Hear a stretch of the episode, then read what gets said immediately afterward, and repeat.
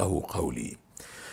السلام عليكم ورحمة الله وبركاته. أهلا بحضراتكم في المقطع رقم 988 من مقاطع حظر التجول والحلقة الحادية عشرة من حلقات تدبر سورة التوبة. قبل ما أبدأ أحب أوضح توضيح واصحح تصحيح. خلينا الأول نبدأ بالتصحيح. أنا امبارح قلت السيدة آمنة أم النبي عليه الصلاة والسلام من يثرب. لا دي غلطة. والغلطة دي حصلت عندي نتيجة إن الكتب دايما تقول إن أخوال النبي صلى الله عليه وسلم من يثرب.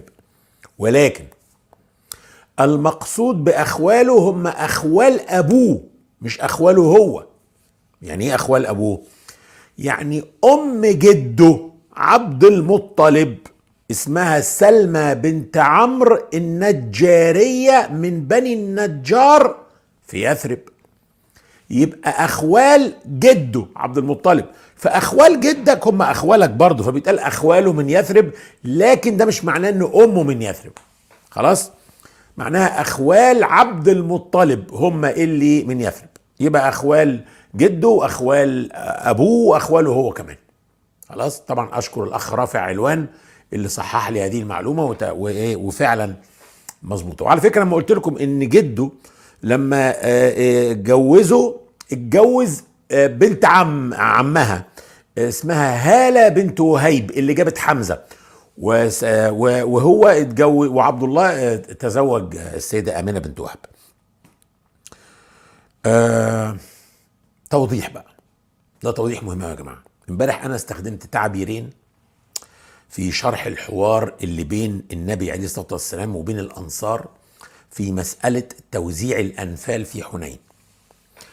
بعض الناس مش كتير يعني في اتنين أرسلوا لي آه يعني استيائهم الشديد من التعبيرين اللي أنا استخدمتهم ويعني آه ممكن يكون شافوا إن ده فيه إساءة لمقام النبوة. وأنا أقول لكم هو يعني أدعو الله إنه يقطع لساني قبل أن أفكر في إني أسيء لمقام سيدي رسول الله. دي أول حاجة أنتم فاهمينها يعني.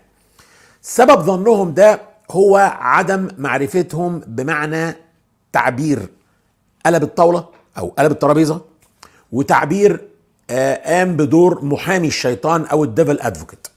في علم المناظرات والحوار والإقناع لما طرف يتبنى موقف أو يتبنى آراء الطرف الآخر المقابل له الخصم في الحوار ثم يأخذها حتى أقصاها ويطرح الشبهات كلها على نفسه والتهم اللي ممكن تقال من الطرف الآخر على نفسه ده بيسمى إنه بيقوم بدور محامي الشيطان. يعني إيه؟ يعني بيقول أقصى ما يمكن إنه يقال فيه. ثم بعد كده هيجيب التهم دي ويقلب الترابيزة. يقلب الترابيزة مش يعني يخبط ترابيزه يقلب الاكل والشرب في وش الناس لأ. يقلب الترابيزة يعني يدور الترابيزة. فيقف بعد كده في الموقع المختلف المقابل ويبدأ يفند الادعاءات اللي هو نفسه ادعاها على نفسه. ده معنى ال devil's advocate وده معنى turning tables في علم الإقناع وعلم الحوار. ماشي؟ الناس اللي ما ما تعرفش ال ال ال ال التعبيرات دي قد تظن إن أنا يعني بأسيء للنبي عليه الصلاة والسلام. ابدا. لكن أصلا هي ليست إساءة حتى لو قلتها على أي حد هي ليست إساءة. هو لا مش وصف أنت مش بتوصف حد إن هو محامي الشيطان. لا أنت بتقول قام بدور محامي الشيطان. يعني إحنا هنا وشرحتها امبارح إن الرسول صلى الله عليه وسلم لما قال لهم لو شئتم لقلتم. جئتنا طريدا فآويناك. هم ما قالوش كده. هم ما قالوش كده. وعائلا فواسيناك. وخائفا فآمناك. ومخذولا فنصرناك. ومكذبا فصدقناك. هم ما قالوش ولا كلمة من دي. دي كلها لو ألقيت في قلوبهم مين اللي هيلقيها؟ الشيطان. هنا النبي عليه الصلاة والسلام لم يتركهم فريسة للشيطان يتلاعب بهم بل ذكرها لهم هو بنفسه وكمان قال لهم ولو قلتوها فلا صدقتم ولا صدقتم. يعني محدش بينكر هذا الفضل بتاعكم. ثم قلب الطاولة يعني دور الترابيزة وبقى هو قاعد يرد على الكلام اللي ممكن يلقى في قلوبهم ده. ده أسلوب علمي في كتب الفقهاء حتى يقولوا إيه؟ مثلا الفقهاء لما لما الفقيه يطرح وجهة نظره ويد ويسوق الأدلة بتاعته يبدأ بعد كده يتخيل الاعتراضات اللي ممكن تتقال على كلامه حتى لو محدش قالها. فيقول لك إيه؟ إن قيل كذا قلنا كذا وإن قيل كذا رددنا بكذا. أنتوا فاكرين مثلا واحد مثلا زي الناس اللي بتهاجم الإسلام مثلا زي زكريا بطرس والناس دي بيجيب الشبهات منين؟ هو بقى عبقري يعني وذكي قوي هيقرأ بقى القرآن ويطلع شبهات ويقرأ كتب الفقه وت... أبدا ولا حاجة. هي علمائنا اللي بيعملوا كده. علمائنا بعد ما يكتبوا آرائهم ويسوقوا الأدلة بتاعتهم يبدأوا هم نفسهم يخترعوا شبهات ويردوا عليها. إذا اتقال هنا كذا إحنا ممكن نقول كذا. يوم هو رايح جايب الحتة دي ويقول لك بصوا أنا اكتشفت إن القرآن فيه كذا. وإحنا طبعا عشان ما بنقراش. فبنفتكر إن هو بقى يعني ذكي وبيبحث وبتاع ولا حاجة. طيب. فده شيء طبيعي وعلمائنا دايما كانوا بيلعبوا دور محامي الشيطان ده اللي هو يخترع شبهات حول الدين ثم يردوها يقلبوا الترابيزة ويردوها بعد كده. طيب. آه طبعا يعني في النهاية الناس اللي تشوف إن دي برضو تعبيرات غريبة إنها تقال يعني آه يعني وإحنا بنتكلم في السيرة وكده أنا مقدر جدا جدا إن حد ما يستريحش للتعبيرات دي. مقدر جدا ده على فكرة ماشي؟ ومتعاطف حتى مع هذا يعني لكن إنما الأعمال بالنيات ماشي؟ مش مفروض حد يتهمني بشيء مش صحيح خاصة وإنه يعني آه كثير من الجمهور اللي أنا بكلمه ممكن يكون حتى عنده يعني يعني تعليم غربي فاهم أنا أقصد إيه فاهم يعني إيه devil's advocate فاهم يعني إيه turning tables يعني ف وإن كان ده غلط مني فأسأل الله إنه يسامحني بقى. ماشي؟ نبدأ بقى الحلقة النهارده. سبع دقايق فاتوا لسه ما بدأناش. الحلقة طويلة كمان النهارده عشان أحذركم يعني. طيب اقرأ معايا الآية 29 أعوذ بالله السميع العليم من الشيطان الرجيم. قاتلوا الذين لا يؤمنون بالله ولا باليوم الآخر ولا يحرمون ما حرم الله ورسوله ولا يحرمون ما حرم الله ورسوله ولا يدينون دين الحق من الذين أوتوا الكتاب من الذين أوتوا الكتاب حتى يعطوا الجزية عن يد وهم صاغرون. أكتر آية بيستخدمها المسيحيين خاصة لإثبات إن الإسلام أجبرهم على دخوله. يعني عايز يقول لنا إن أنتوا أجدادكم كانوا مسيحيين وأجبروا بده بال على ترك المسيحية واعتناق الإسلام. وإن المسألة كانت حروب وكان يعني وكده. طيب عشان نفهم الآية دي لازم نفهم الخريطة السياسية الدينية لبلاد العرب بعد فتح مكة. وبعد دخول هوازن في الإسلام بعد غزوة حنين وأوطاس والطائف دول ثلاث غزوات ورا بعض كده إيه دخلت بقى هوازن في الإسلام. ودي غزوة حنين اللي اتكلمنا فيها دي امبارح دي كانت آخر غزوات النبي صلى الله عليه وسلم ضد مشركي العرب. ثم بدأت مواجهة النصارى. طبعا اليهود كان في مواجهة قبل كده مواجهات. بني قريظة وقبلها بني النضير وقبلها بنو قينقاع وبعدهم خيبر. كده تم إنهاء الوجود اليهودي. طبعا كان في يهود وقت النبي أيوه كان في يهود والنبي وقت ما مات كان موجود لكن أفراد ما كانش في قبائل يهودية. هنا بقى هنبدأ مواجهة النصارى. في مفهوم خاطئ عند كثير من المسلمين وهو إن معظم العرب قبل الإسلام كانوا مشركين بيعبدوا الأصنام. ده صحيح إذا نظرنا فقط للعرب في قلب جزيرة العرب. أما معظم العرب ما كانوش عايشين في قلب جزيرة العرب. يعني منطقة نجد والحجاز دي كان ساكن فيها أعداد قليلة جدا بالنسبة لأعداد العرب اللي عايشين حوالين الجزيرة العربية. في المن... في أطراف الجزيرة العربية. المناطق الغنية في الجزيرة العربية مش نجد والحجاز. دي مناطق صحراوية خالص. ما كانش فيها بترول فما فيش بقى حاجة يعني.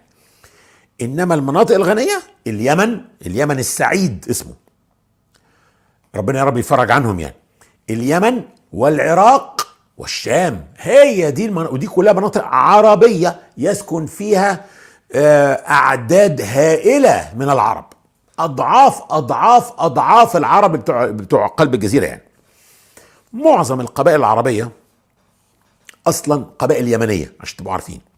أصلها قبائل لخم وقحطان ودي قبائل يمنية هجرت من اليمن إلى الشام وإلى العراق وإلى قلب الجزيرة وكده. ثم هذه القبائل دخلت المسيحية. فمعظم العرب تقريبا كانوا مسيحيين عشان تبقوا عارفين. لكن العرب المسيحيين كانوا مخالفين في معظمهم للمذهب المسيحي الرسمي في الدولة الرومانية البيزنطية. المذهب الرسمي اسمه المذهب المالكاني. المالكاني اللي أصبح نقدر نقول بعد كده أو امتداده هو الكاثوليسيزم الكاثوليكية. ودول مثلثة طبعا بيؤمنوا بالثالوث المقدس يعني. العرب المسيحيين كانوا منقسمين إلى يعاقبة يعني المذهب اليعقوبي ودول اللي أصبح امتدادهم هم الأرثوذكس وبرضه مثلثة. لكنهم رفضوا تقسيم المسيح. يعني الكاثوليك عندهم الأب والابن والروح القدس إله واحد. أمين. ده الكلمة بتاعتهم. ماشي. بس الكاثوليك قال لك المسيح بقى مقسوم إلى لاهوت وناسوت. منفصلين عن بعض. عملوا كده ليه؟ ودي حركة ذكية منهم على فكرة. عشان يعرفوا يردوا على الأسئلة اللي الأرثوذكس مش عارفين يردوا عليها. لما نقول طيب يعني ما هو المسيح أظهر خوف معقول يبقى إله خايف؟ فالكاثوليك يقول لك إيه؟ ملناش دعوة ده الناسوت اللي خايف بس اللاهوت لا ما هم منفصلين. طب المسيح أظهر آه، مثلا انه كان بيصلي وبيسجد معقول إله هيسجد؟ لك لا ده الناسوت. إنما اللاهوت مالناش دعوة ما اللاهوت منفصل عنه. الأرثوذكس قال لك لا هم مندمجين غير منفصلين. طب ردوا على الأسئلة دي. الله. يعني المسيح هو هو الله بلاهوته وناسوته؟ آه. قال طب يعني الله كان بيسجد؟ مش عارفين يردوا. إزاي إزاي الله يسجد؟ إزاي؟ ما المهم بس ما فيش نخش في الحتة دلوقتي. كان هناك أيضا مذهب كبير اسمه مذهب النساطره نسبة إلى نسطور. وده أيضا مثلث. برضه يقول الأب والابن والروح لكن يؤمنوا بأن الابن ليس هو المسيح بل الابن هو الله يعني إله من إله وواحد منهم بيسكن داخل المسيح. هتقولي ما مش فاهمين أقول لك ولا أنا فاهم ولا حد ولا هم نفسهم فاهمين والله صدقني. فلكن هي ال ال الاختلافات ال ال العقائدية بتاعتهم دي معقدة تعقيد شديد جدا والفلاسفة بتوعهم نفسهم حاولوا يفهموها ما حدش فاهمها. ووصلوا في النهاية خالص مذهب القديس فيكتور في القرن الثاني عشر إن ال ال ال المسألة دي بتاعت الأب والابن والروح القدس اللي هم الثالوث يجب يؤخذ كما هو كده وما حدش يحاول يفهمه. مش مش وارد إن إحنا نفهمه. ولازم هو مسألة غيبية لازم نؤمن بيها كده زي ما هي. طيب. النساطره دول بقى كان معظمهم مسيحيين العراق والبحرين. ولما تقرأ كلمة البحرين هتقرأ كلمة البحرين دي كتير. وأرسل النبي صلى الله عليه وسلم رسولا بخطاب إلى ملك البحرين. دي مش معناه مملكة البحرين الصغيرة اللي في الخليج دلوقتي. لا. البحرين في هذا الوقت هي النهارده المنطقة الشرقية بتاعت السعودية. دي اسمها البحرين. وتشمل الكويت وتشمل البحرين وتشمل قطر. عمان هي عمان مع الإمارات اسمها ساحل عمان. أصلا لغاية السبعينات كان اسمها ساحل عمان. طيب خليني أوريكم دلوقتي آه، خريطة لمملكة المناذرة. المناذرة. آه، ومملكة مسيحية على فكرة لكنها كانت تتبع الفرس. ده الغريب بقى. يقول لك الله مش مملكة مسيحية ليه مش بتتبع ال ال ال ال الرومان؟ هقول لك إن دول مذهبهم النسطوري مذهب النساطرة مذهب مخالف للمذهب الملكاني والمسيحيين يا جماعة مش مثلا يقول لك إيه ده مذهب وده مذهب. لأ بيعتبروا نفسهم أديان مختلفة وبيكفروا بعض تكفير شديد جدا فدول المناذرة اللي هي دولة المناذرة دي بصوا ماسكة من العراق كله بمنطقة الشرقية كلها لغاية عمان إحنا بنتكلم على على مساحات ضخمة وأعداد ضخمة من العرب. طيب.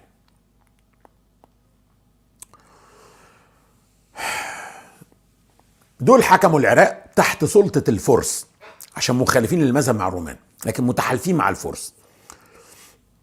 آه أنا حطيت الخريطة دي ليه بقى؟ عشان لما تقرأوا الآية 29 اللي هي قاتلوا الذين لا يؤمنون بالله ولا باليوم الآخر ولا يحرمون ما حرم الله ورسوله ولا يدينون دين الحق من الذين أوتوا الكتاب حتى يعطوا الجزية عن يد وهم صاغرون.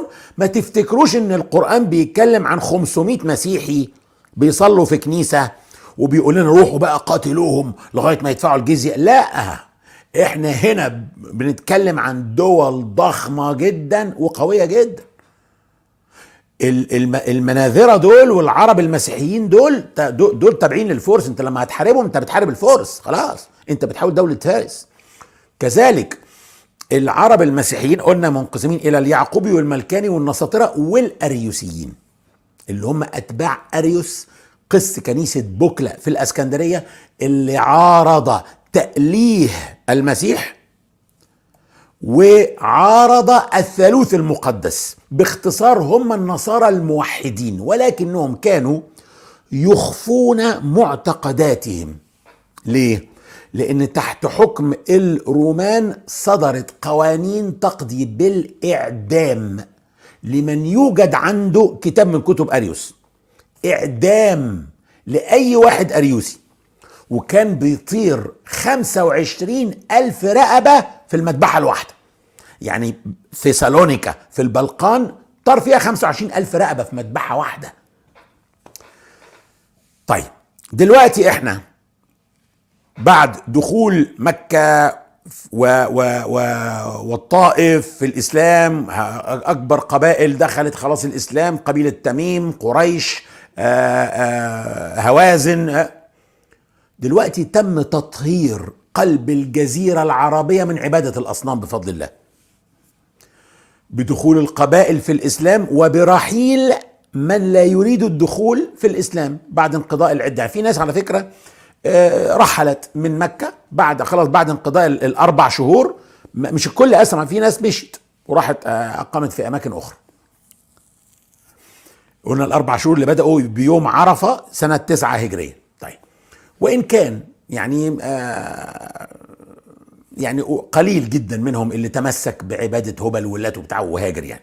لكن المعظم اختار الإسلام وضحوا بقى بأصنامهم وبالكلام ده آه الوحيدين الحقيقة اللي حاولوا يفاوضوا في موضوع الأصنام ده هم هوازن يعني ثقيف بعد ما بعد غزوة حنين والطائف قالوا للنبي راحوا راحوا له وفد. قالوا له طب إحنا خلاص يعني ممكن ندخل الإسلام بس عندنا شروط. قال لهم اتفضلوا. قالوا تسمح لنا بالزنا وتسمح لنا بالخمر وتسمح لنا بالربا. قال لهم إيه ده في إيه؟ إحنا الإسلام ما بيقدمش تنازلات. ده ده ما فيش الكلام ده مش وارد. من هنا لهنا قالوا طيب إحنا هنقبل بس الشرط الأخير ده لا يمكن ابدا نتنازل عنه. قال لهم إيه؟ تخيلوا إيه الشرط؟ قال لهم قالوا له تترك لنا الربة بتاعتنا. إيه الربة دي؟ اللات.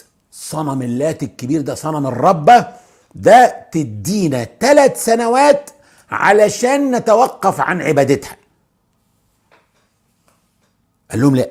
قالوا طب سنة واحدة. قال لهم ولا يوم واحد. من هنا لهنا قالوا طيب. خلي بالك هم طبعا مغلوبين يعني مهزومين هزيمة ثقيلة جدا. متبهدلوا. قالوا طيب يبقى على الأقل اعفينا من إن إحنا نهدمها إحنا مش هنقدر نهدمها بنفسنا. نخاف أحسن تحل علينا اللعنة والكلام ده طبعا ده ده يوري إن هم لسه الإسلام لم يثبت في قلوبهم يعني. فقال لهم ماشي أنا سأرسل أصحابي يهدموها. تمثال ضخم قد العمارة كده في قلب الطائف.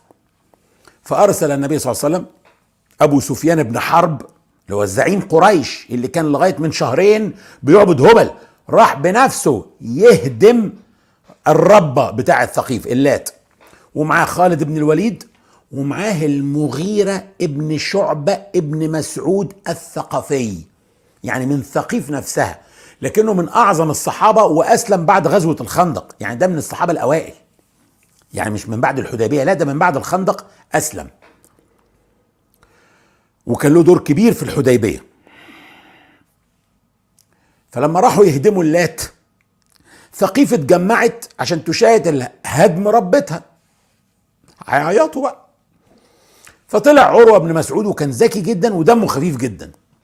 وكسر منها حجر وكسر التاني وقال لك آه شلت يدي شلت يدي. وقعد يصرخ ويتمرمغ في الأرض والسقيف إيه؟ بس يعني هذا انتقام الربه ويبقى الإسلام طلع غلط ويبقى سيدنا محمد طلع غلط وقال لك دين ابائنا وأجدادنا وعبادة الأصنام صح. ثم لقوه واقف بيضحك ويقول لهم إنها سليمة. عارفين المنظر ده في الفيلم ده؟ ده عروة بن مسعود الثقفي اللي عمل كده وهو بيهدم الصنم ده. قعد يضحك عليهم. وقال لهم ألا تعقلون؟ أنتم قومي إنما هي الصنم لا يضر ولا ينفع. وقعد يكسر فيها هو وأبو سفيان لغاية ما بقت حجارة فتفيت على الأرض. دي كانت نهاية عبادة الأصنام في جزيرة العرب. ثم عاد النبي إلى المدينة. خلاص أصبحت المدينة هي العاصمة المركزية للدولة الجديدة اللي بتقوم على ديانة التوحيد.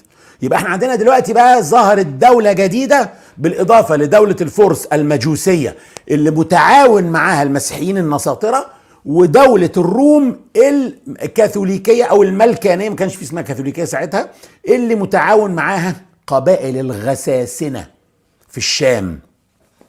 دول قبائل عربية تسكن منطقة الأردن وفلسطين ولبنان وسوريا ومنطقة الشام كلها. توصل معلومات مخابراتية للرسول عليه الصلاة والسلام إن الروم بيجمعوا قوات ضخمة في تبوك شمال الجزيرة العربية. المنطقة اللي هي غير تابعة لدولة المسلمين لسه لكنها في بلاد العرب في الجزيرة العربية. دي هي النهاردة تبوك دي جوه السعودية. دي منطقة فيها قبائل عربية مسيحية بس إحنا مش فاهمين مين منهم بقى أريوسيين وبيخفوا عقيدتهم ومين منهم ملكانيين على مذهب الرومان زي قبائل الغساسنة كده اللي في الشام؟ ولو فيهم نساطرة برضه عايزين نعرف برضه. وكان على فكرة في مذاهب أخرى زي مثلا قبيلة طيق طيق دي اللي منها آه حاتم الطائي. حاتم الطائي مات قبل الإسلام. معروف هو يعني مشهور بالكرم فكان يقول فلان أكرم من حاتم عشان معروف يقول لك الكرم الحاتمي. ده مات قبل الإسلام والنبي أثنى عليه وقال إنه كان رجل يحبك مكارم الأخلاق حاجة كده. ولكن ابنه وبنته أسلموا آه بعد تبوك. آه لما طلعت سريه خالد بن الوليد طلع بسريه إلى دومة الجندل وحارب طيء واسلمت طيء هنتكلم عنها إن شاء الله قريب. طيء كانوا على ديانة اسمها الركوسية ودي قريبة من المسيحية ومن الصابئه خلاص لكنهم كانوا يؤمنوا بالصلب بالصليب. لكن كانوا ما بين ديانة يعني يعني زي النصارى الموحدين إلا إن عندهم شوية انحراف. طيب ما إحنا عايزين نعرف بقى. مين من القبائل دول معانا ومين علينا؟ مين مستعد ينضم لينا؟ ومين عايز يقاتلنا وولاؤه فعلا للروم؟ في نظام عالمي جديد دلوقتي. طيب النظام العالمي اللي كان موجود قائم على نظام الجزية. نظام الجزية ده ميزته إنه بيوضح حدود كل دولة لغاية فين. يعني إيه؟ كانش فيه بقى أسلاك شائكة وخرايط عليها كده مسطرة كده شد خط إن الخ... إن الحدود من هنا لهنا بين الدولة الرومانية والدولة الفارسية. ما كانش في كده. لكن كان في قبائل بتعيش في المناطق دي. القبيلة اللي بتدفع جزية للرومان يبقى المنطقة دي ولائها للرومان وتابعة للدولة الرومانية. والقبيلة اللي بتدفع جزية للفرس يبقى المنطقة اللي عايشة فيها تابعة لدولة الفرس. فالجزية نظام ضريبي كان موجود أصلا بيدفع للدولة المركزية من القبيلة على أساس إن القبيلة بتبايع هذه الدولة وهم مواطنين تبع هذه الدولة. خلاص طيب. القبيلة التي لا ترسل الجزية في سنة من السنوات يعني بتخلع البيعه من رقبتها. وتبقى قبيلة متمردة والدولة المركزية إن كان الروم ولا الفرس يرسلوا جيش لتأديب هذه القبيلة. ده اللي كان بيحصل في العالم. يعني مثلا الرومان كانوا بياخدوا الجزية من يهود فلسطين أيام سيدنا عيسى بن مريم. في إنجيل مرقس وإنجيل لوقا وإنجيل متى. اليهود عاوزين يوقعوا المسيح عليه الصلاة والسلام مع الرومان في مشكلة عشان يحكموا عليه بالقتل بتهمة التمرد وإشعال الثورة ضد الرومان. فيسألوه يقولوا إيه بص ده ده ده, ده دي على فكرة دي آية في الإنجيل في بتاع المسيحيين النهارده أهو. يقول إيه؟ بيسألوه أيجوز أن تعطى جزية لقيصر أم لا؟ نعطي أم لا نعطي؟ علشان يقول لهم إيه؟ ما تدوش ما تعطوهوش الجزية. فيقوم الرومان قايمين يقول لك بس ده بيثير تمرد وبيثير ثورة فيعدموه. طبعا هو قال لهم إيه؟ معروفة المقولة دي ناس كتير مش عارفة إن هي كلمة المسيح. قال لهم وروني كده الدينار بتاعكم مسكوا الدينار كده ولا الدرهم قال لهم دي صورة مين؟ قالوا له صورة قيصر. قال لهم كويس قوي. أدوا ما لقيصر لقيصر وما لله لله. يعني الزكاة بتاعتكم تدفعوها لله والضريبة اللي عليكم تدفعوها لقيصر. اذا أنا بجيب المثال ده ليه؟ عشان أقول إن كان في جزية من قبل الإسلام هو الإسلام مش طالع يبلطج على الناس لا ده كان نظام عالمي. لفرض حدود الدولة عشان نعرف إحنا حدودنا لغاية فين نعرف مين المواطنين بتوعنا اللي بيدفعوا لنا ضرائب. ما هو مفيش مفيش قبيلة تدفع الضريبة مرتين لدولتين. طيب عندنا كمان حتى في العهد القديم سفر الملوك 21 أربعة عن سيدنا سليمان. في ترجمة الكتاب المقدس اللي أنا استخدمتها اسمها ترجمة كتاب الحياة. بيقول إيه؟ فكانت هذه الممالك تقدم له الجزية. الممالك عشان سيدنا سليمان كان قوي وعنده جيش قوي ففرد حدود دولته فبقت الممالك التي حوله تخضع له في كل أيام حياته وتقدم له الجزية. ده نظام عالمي نظام ضرائب عالمي. كل دولة امبراطورية كبيرة بتقول أنا حدودي بتوصل لغاية مناطق القبائل الفلانية. خلاص إذا الجزية نظام عالمي بيثبت ولاء القبائل لأي دولة. حلو أوي. نزل الأمر الإلهي للمسلمين بتوسيع حدود الدولة من قلب الجزيرة إلى شمال الجزيرة. وتنزل الآية في سورة التوبة يا أيها الذين آمنوا قاتلوا الذين يلونكم من الكفار. اللي جنبكم على طول. وليجدوا فيكم غلظة. واعلموا أن الله مع المتقين. هتبدأوا بقى تقاتلوا الكفار اللي جنبيكم ثم اللي بعدهم ثم بعدهم لغاية ما نشوف إحنا هنوصل حدودنا فين؟ لأن هيبان ساعتها. اللي هيدفع الجزية يعني أنا معاك. أنا أصلا منتظرك. أنا أصلا عايز أتحرر من الروم. وده اللي هيحصل بالفعل. كتير جدا من القبائل العربية كانت مستعدة إنها تترك المسيحية وتدخل الإسلام وتبقى كلها مع تحت لواء الايه الدولة الجديدة الناشئة. بالذات إن الفرس والروم كانوا منهكين تماما خلاص. طيب. يلونكم يعني اللي جنبكم قلنا من الكفار. وكلمة الكفار يبقى مش المشركين مش مقصود بيها عباد أصنام مقصود بيها أهل الكتاب. خلاص؟ طيب. آه. قلنا بقى الخطر الأكبر على دولة الإسلام هم دولتي الروم والفرس. ودول بيعتمدوا بصفة أساسية على المرتزقة العرب من القبائل المسيحية. فلما نسمع إن سيدنا النبي عليه الصلاة والسلام خرج في تبوك لقتال الروم مش معناه إنهم ناس من إيطاليا. لا ولا من إسبانيا. لا معناه إن معظمهم قبائل عربية نصرانية لكنهم منخرطين كجنود في جيش الدولة الرومانية البيزنطية. يبقى الأمر بقتال القبائل العربية النصرانية ليه؟ عشان يسلموا؟ لا. لو علشان يسلموا يبقى الأمر يبقى كده. يبقى يبقى ربنا كان يقول قاتلوا الذين لا يؤمنون بالله ولا باليوم الآخر ولا يحرمون ما حرم الله ورسوله ولا يدينون دين الحق من الذين أوتوا الكتاب حتى يسلموا. ما قالش حتى يسلموا قال حتى يعطوا الجزية عن يد وهم صاغرون. يبقى إحنا مش بنحارب عشان الناس تسلم. إيه رأيكم بقى؟ أصلا ما ينفعش حد يكره على الإسلام. لو حد دخل الإسلام بالإكراه لا يجوز نجوزه أصلا. لازم نختبر إيمانه. ده مش مسلم. طيب أمال إيه؟ نقاتلهم ليه؟ عشان يدفعوا جزية. كده اهو ده مش مكسوف إنك تقول لا مش مكسوف. أيوه عشان يدفعوا جزية. عشان إحنا دلوقتي بنشوف مين القبائل اللي هيكون ولائها لينا ومين القبائل اللي هتتمسك بالإيه؟ بولائها ومع آه بالدولة الرومانية. بس خلاص. عشان القبائل دي تعرف أن الدولة الإسلامية قد مدت حدودها إلى مناطقهم وإنهم من النهارده أصبحوا غير تابعين لدولة الروم وإن عليهم الخضوع لقانون الدولة الجديدة وهو الشريعة الإسلامية.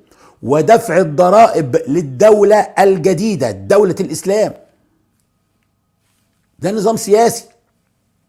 وقصاد كده إحنا هنقوم بحمايتهم من الرومان ومن أي خطر أو أي عدو يتهددهم.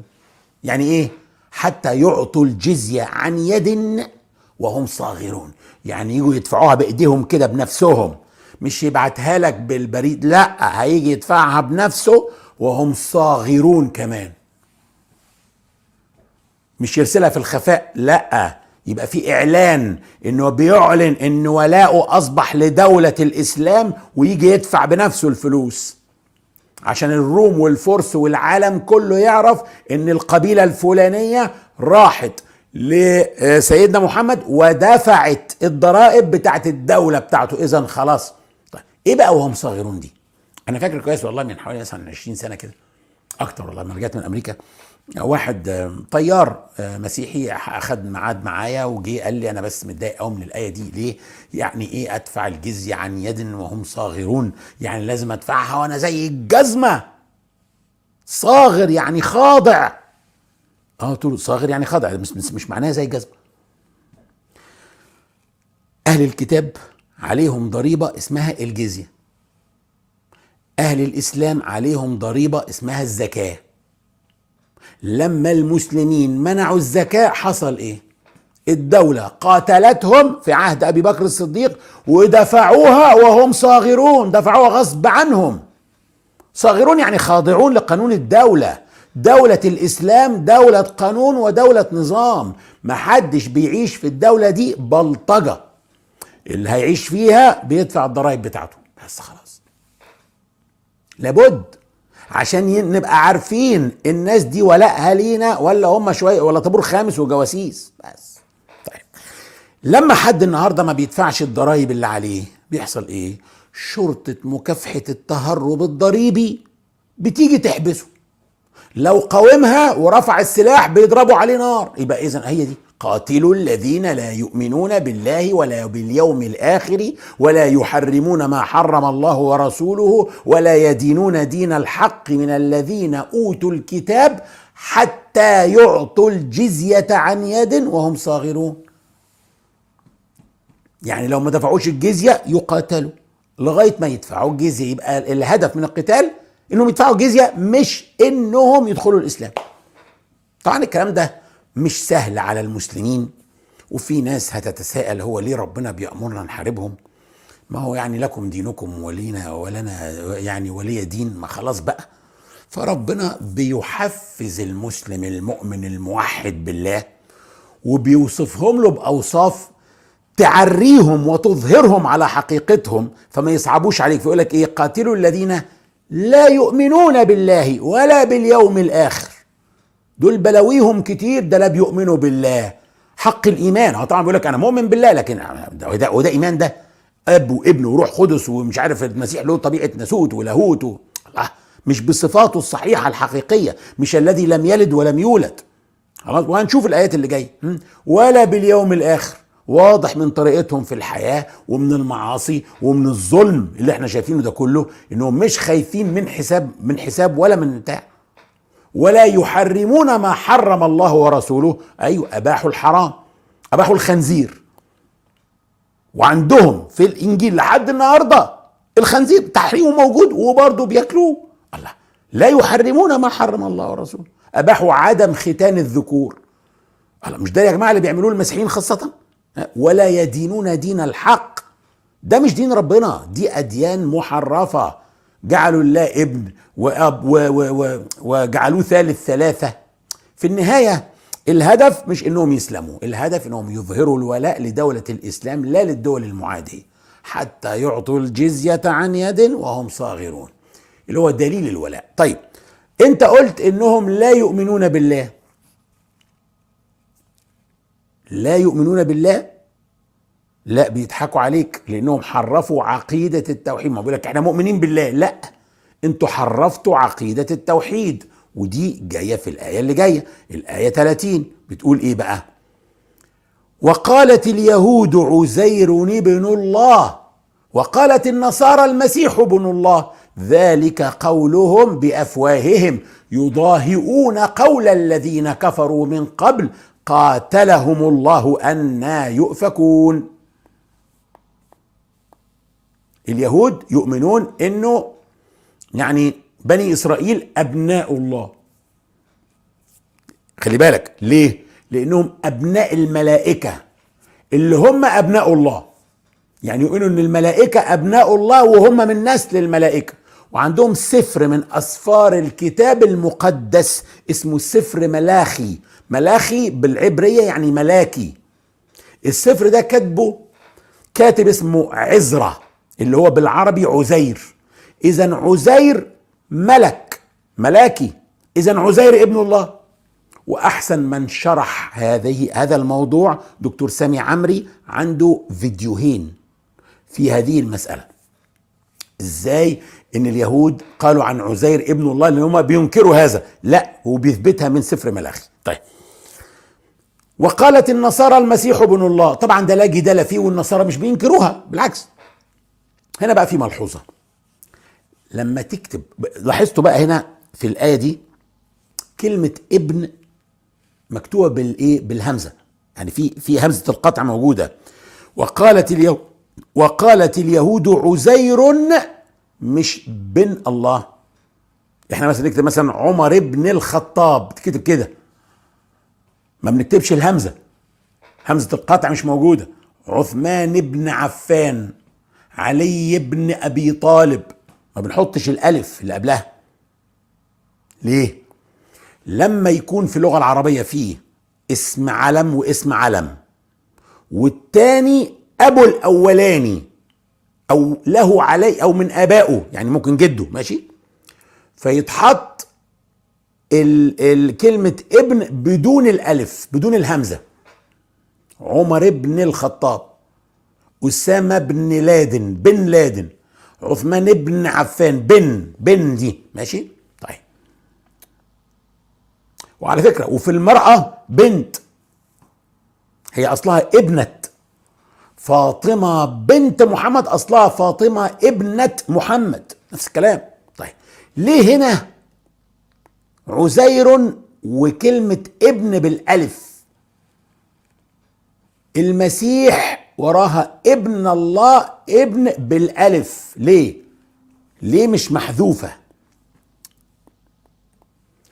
لأن الله ليس أبو المسيح لأن الله ليس أب للعزير فتركت همزة القطع يعني هذه بنوة مدعاة وليست حقيقية زي أقول لكم على حاجة في الإنجليزي أحيانا الناس تكتب god ب capital G وأحيانا جاد بسمول جي وبعض الناس بيفهموا أوه كتبوا god غلط المفروض تبقى capital G لا مش لازم. أنا لما أقول مثلا آلهة اليونان the Greek gods أكتبها كده. لو كتبتها ب capital G يعني أنا معترف بها آلهة حقيقية. فالكاتب اللي بيكتب لو مش معترف بده إله حقيقي يكتب small g يعني يقول أنا مش مؤمن بده. يعني مثلا إيه يقول لك مثلا إيه؟ مثلا Jesus is god for Christians لازم أنا لما أكتبها أكتبها ب small g ما ينفعش أكتبها ب capital G المسيح يكتبها ب capital G لأنه معترف بيها. نفس الكلام بقى إحنا عندنا هو نقول إيه؟ آه ابن بن علي ابن أبي طالب لما نكون معترف بأنه ابن أبي طالب. لكن عزير ابن الله النصارى المسيح ابن الله لازم أحط الألف دي عشان معناها إن أنا مش معترف طبعا دي نقطة دقيقة جدا. كثير من الناس ممكن يكون قلت لقيتها يعني لطيفة إنها إيه نقولها لكم يعني. طيب كمل بقى الآية 30 كده. وقالت اليهود عزير ابن الله وقالت النصارى المسيح ابن الله ذلك قولهم بأفواههم. ده مجرد كلام بالبق كده بيتقال. ده مش كلام صحيح ده كلام عاري من الصحة. عشان كده إحنا حاطين الألف. وأيضا معناها ذلك قولهم بأفواههم. ده كلام بيقولوه ببقهم لكن عقولهم وقلوبهم مش مصدقة الكلام ده. فلما تروحوا تطالبوهم بالجزية وتحاربوهم هتلاقي كتير منهم بيسارع إلى الإسلام. هم أصلا مهزوزين في الحتة دي عقائديا جدا. اسأل أي مسيحي أسلم. أي واحد مسيحي أسلم قول له إيه المشكلة بتاعتك؟ هيقول لك مشكلتي كانت موضوع الثالوث. كلهم كانت مشكلتهم دي. إن المسيح ابن الله وإن روح القدس مش عارف إيه وإن المسيح هو الله وإن الله اب ما حدش فاهمها. طيب. إحنا جبنا لكم قبل كده الكلام ده أنا قلت لكم قبل كده شرحت لكم الثالوث المقدس وقلت لكم معناه إيه. هم عندهم يؤمنوا بالآتي. إن هتلاقي كده عندك ماسورة الآب هو الله. وماسورة تانية من الابن لله لك هو يبقى الابن هو الله. والروح القدس هو الله. ماشي. والآب ليس هو الابن والابن ليس هو الآب. فتلاقي ماسورة مكتوب عليها ليس. الآب مش هو الروح القدس والروح القدس مش هو الآب. والابن مش هو الروح القدس والروح القدس مش هو. كل واحد فيهم هو الله. وكل واحد فيهم غير الاثنين التانيين. الله يقول ثلاث آلهة يقول لك لا بس هو إله واحد. إله واحد إزاي؟ لما بتقول ثلاثة مختلفين كل واحد ما هو الله. في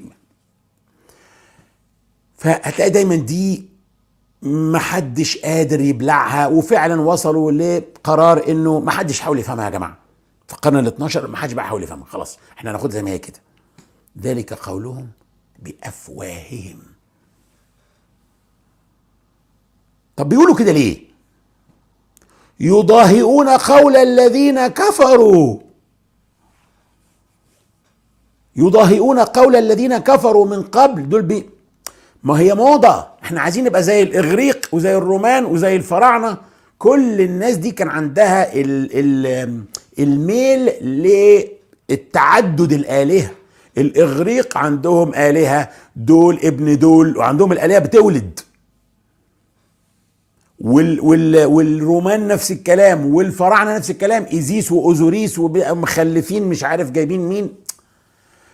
زي ما النبي عليه الصلاة والسلام قال أشنع وأبشع قول ومنتهى الكفر هو إيه؟ شوف النبي قال إيه؟ ما أحد أصبر على أذى يسمعه من الله تعالى. إنهم يجعلون له ندا ويجعلون له ولدا وهو مع ذلك يرزقهم ويعافيهم ويعطيهم. مفيش حد بيصبر على الأذى والسب أكتر من ربنا. يقولوا عليه عنده ولد عنده ند عنده وبرضه يرزقهم ويعافيهم ويعطيهم. اذا ده أكتر ما يغضب الله. في سورة مريم إحنا خدنا تكاد السماوات يتفطرن منه وتنشق الأرض وتخر الجبال هدا. ليه؟ أن دعوا للرحمن ولدا. ده يغضب ربنا جدا. لدرجة إن السماوات هتتقطع والأرض هتتشقق والجبال هت... هتخر هتقع. من من الك... من من مدى بشاعة الكلمة إن يقولوا للرحمن ولدا. كمل بقى الآية 30 وشوف بقى دي. عشان تعرف برضو إيه الغضب بتاع ربنا هنا هيظهر فين. وقالت اليهود عزير ابن الله وقالت النصارى المسيح ابن الله ذلك قولهم بأفواههم يضاهئون به قول الذين كفروا من قبل قاتلهم الله أنا يؤفكون. يعني إيه قاتلهم الله؟ ده مش خبر يعني ربنا قاتلهم كده لا دي صيغة قاتلك الله دعاء يقال عند التعجب من عمل بشع. واحد عمل عمل بشع خبط العربية في مش عارف إيه يقول قاتله الله. إيه اللي بتاع فدي دعاء يقال عند التعجب. فلما ربنا يقولها يعني ربنا بيجعل السامع يتعجب من فعلتهم. ربنا لا يتعجب خلي بالك. لكن لما ربنا يقول قاتلهم الله يعني عملوا كل ده وادعوا للرحمن وجه علشان إلى درجة إن السامع لما يسمع اللي عملوه يقول قاتلهم الله. تمام؟ خلينا بقى نكمل الحلقة اللي جاية. إحنا يمكن دي أطول حلقة عملناها في حظر التجول. اللهم إنا نسألك حبك وحب من يحبك وحب كل عمل يقربنا إلى حبك. اللهم ما رزقتنا ما نحب فاجعله قوة لنا فيما تحب. وما زويت عنا مما نحب فاجعله فراغا لنا فيما تحب. اللهم اجعل حبك أحب إلينا من أهلنا وأموالنا ومن الماء البارد على الظمأ. اللهم حببنا إليك وإلى ملائكتك وأنبيائك ورسلك وعبادك الصالحين واجعلنا ممن يحبك ويحب ملائكتك وأنبياءك ورسلك. وعبادك الصالحين. اللهم أحيي قلوبنا بحبك واجعلنا لك كما تحب. اللهم اجعلنا نحبك بكل قلوبنا ونرضيك بكل أجسادنا. اللهم اجعل حبنا كله لك وسعينا كله في مرضاتك. اللهم اجعل القرآن الكريم ربيع قلوبنا ونور صدورنا وجلاء أحزاننا وذهاب همومنا وغمومنا ومغفرة ذنوبنا. أسأل الله العلي العظيم أن يجعل هذا التدبر في ميزان حسناتي وحسناتكم جميعا. اللهم فاطر السماوات والأرض عالم الغيب والشهادة أنت تحكم بين عبادك فيما كانوا فيه يختلفون فبحق كل حرف في كتابك تلوناه أو تدبرناه اكفنا وأهلينا وإخواننا وأخواتنا شر كل من يكيد لنا ولهم واحفظنا وإياهم من نحور واحفظنا وإياهم من شرورهم ونجعلك اللهم في نحورهم فأنت الوكيل ولا حول ولا قوة إلا بك.